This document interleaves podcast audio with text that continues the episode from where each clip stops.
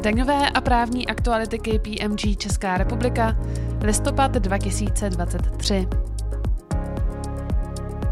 Daňové novinky. Senát bude ve středu 8. listopadu projednávat zákon o konsolidaci veřejných rozpočtů. Balíček přináší například rozšíření daňové progrese, změny v odvodech u dohod o provedení práce nebo zrušení některých odčitatelných položek a slev na dani. V oblasti daně z příjmů právnických osob se chystá třeba omezení daňové uznatelnosti u vybraných nákladů. Většina ze změn má platit už od 1. ledna příštího roku. Podrobný přehled změn v listopadových daňovkách zhrnuje náš tým daňových odborníků. Ministerstvo financí zveřejnilo v souvislosti s konsolidačním balíčkem návrh úprav ve vyhlášce pro podnikatele, která provádí zákon o účetnictví. Nově obsahuje také způsob určení tzv. funkční měny a postup při změně měny účetnictví. Návrh je nyní v připomínkovém řízení. Podnikatelé, banky a pojišťovny, které účtují o odložené dani, nebudou při jejím výpočtu zohledňovat dorovnávací daň. Budou ale muset o dorovnávací dani v požadovaném rozsahu informovat v příloze k účetní závěrce, a to již za období, ve kterých očekávají, že se poplatníky této daně stanou.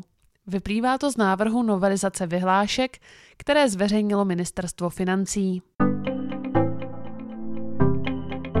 Návrh novely zákona o DPH prošel druhým čtením v poslanecké sněmovně. Legislativa ukládá poskytovatelům platebních služeb povinnost vést evidenci o přeshraničních platbách a jejich příjemcích a údaje z této evidence předávat správci daně. Očekávaná účinnost je od 1. ledna příštího roku.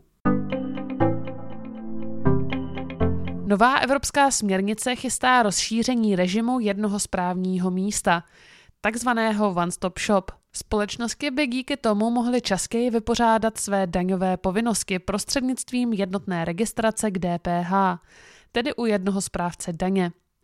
Bude také zaveden nový režim přemístění vlastního zboží do jiného členského státu EU. Změny mají vstoupit v platnost v roce 2025.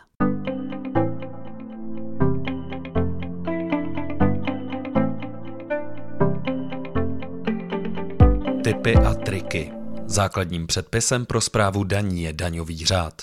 Ten obsahuje zásady zprávy daní, mezi které patří například zásada zákonitosti, legální licence nebo procesní rovnosti. Závaznost těchto zásad znamená, že daňové subjekty mohou postupy správce daně s odkazem právě na ně napadat a rozporovat jejich zákonnost. Úplný výčet zásad najdete v článku Jany Fuxové a Daniela Baumana na daňovky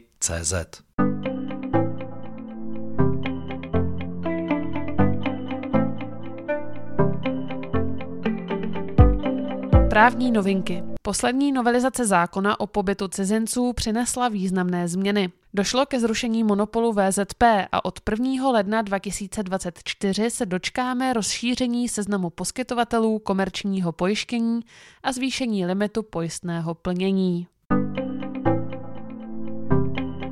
Evropská komise publikovala návrh směrnice o platebních službách na vnitřním trhu a návrh nařízení o platebních službách. Zaměřuje se přitom na ochranu spotřebitelů a uživatelů. Poskytovatelé platebních služeb budou mít nově povinnost bezplatně ověřovat soulad mezi jedinečným identifikátorem, například IBAN, a jménem příjemce, které plátce uvedl. Pokud poskytovatel neupozorní na nesoulad, pak bude plně odpovídat za finanční ztráty, které utrpí plátce. Návrh má vstoupit v platnost v průběhu roku 2025. Od ledna 2024 se značně zvýší limity pro podporu malého rozsahu, kterou mohou členské státy EU poskytovat podnikům. Nové předpisy navrhují navýšit maximální možnou částku až na 300 tisíc eur. OECD zveřejnila první návrh mnohostrané dohody, která upravuje pravidla pro přerozdělení části zisků velkých nadnárodních skupin do zemí, ve kterých jsou jejich koncoví zákazníci nebo uživatelé služby. Povinnost se vztahuje na nadnárodní společnosti s globálními příjmy nad 20 miliard eur a ziskovou marží před zdaněním vyšší než 10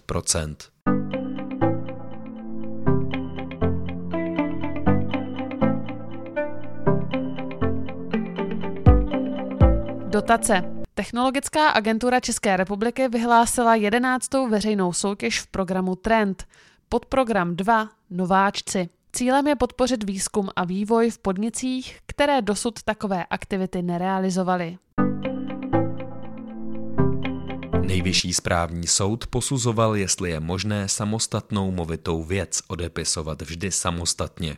Soud uvedl, že každý jednotlivý případ je vždy třeba posoudit individuálně. Na základě judikátu lze tedy doporučit, aby společnosti při pořizování významnějších zařízení, která pokyn generálního finančního ředitelství vymezuje jako samostatné movité věci, zvažovali, zda jejich zabudováním do stavby nedošlo k takovým stavebně technickým a funkčním úpravám, že by na ně mohlo být nahlíženo jako na technické zhodnocení budovy. Nejvyšší správní soud se zabýval také otázkou, zda distribuce léčiv a marketingové služby představují jednotné plnění pro účely DPH. Rozhodl, že v posuzovaném případě jde o rozdílná plnění, protože společnost poskytovala různým subjektům. Do základu daně tak může vstupovat pouze první uvedené plnění. Soudní dvůr Evropské unie rozhodl, že daňový subjekt má právo požadovat po správci daně navrácení uhrazené daně z přidané hodnoty, kterou mu dodavatel neoprávněně naúčtoval, ale z důvodu uplnutí promlčecí lhůty mu daň již nevrátí. Podrobnosti najdete na webu daňovky.cz.